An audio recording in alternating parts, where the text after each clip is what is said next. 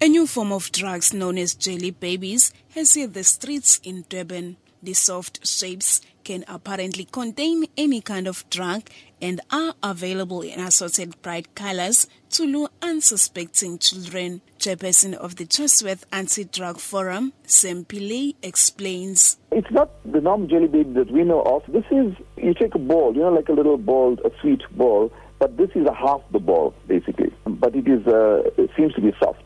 Like jelly babies, soft like jelly babies usually, but the shape is like a half a ball.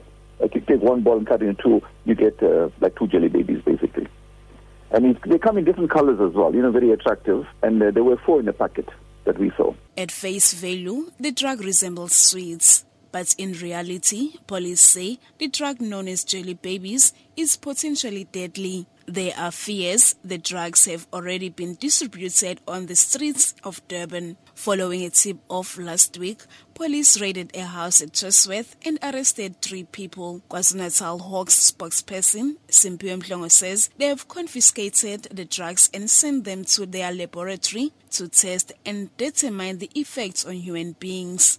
The drugs were sent for testing in order to determine what ingredients are they putting there, as well as what impact do they have if in the body of a person who is taking that particular drugs or alleged sweet.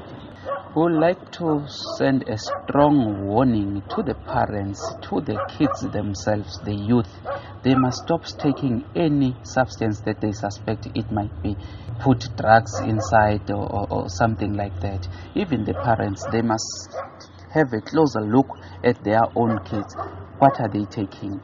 What is it? They must not buy such a kind of sweets in the street or anywhere else. KwaZulu-Natal Social Development MEC, Weziwetusi, says parents need to talk to their children about the dangers of using drugs. A lab was found in Umchatuza and at Chatsworth.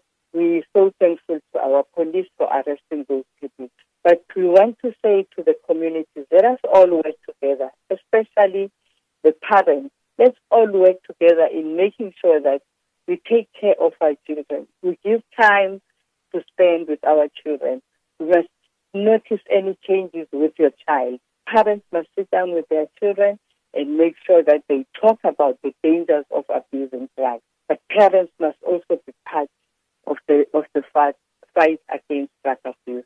Recently, 7 young people died in areas around Durban after consuming another new drug called Mescadis that is gaining popularity. I'm Nonkuleleko Shobe in Durban.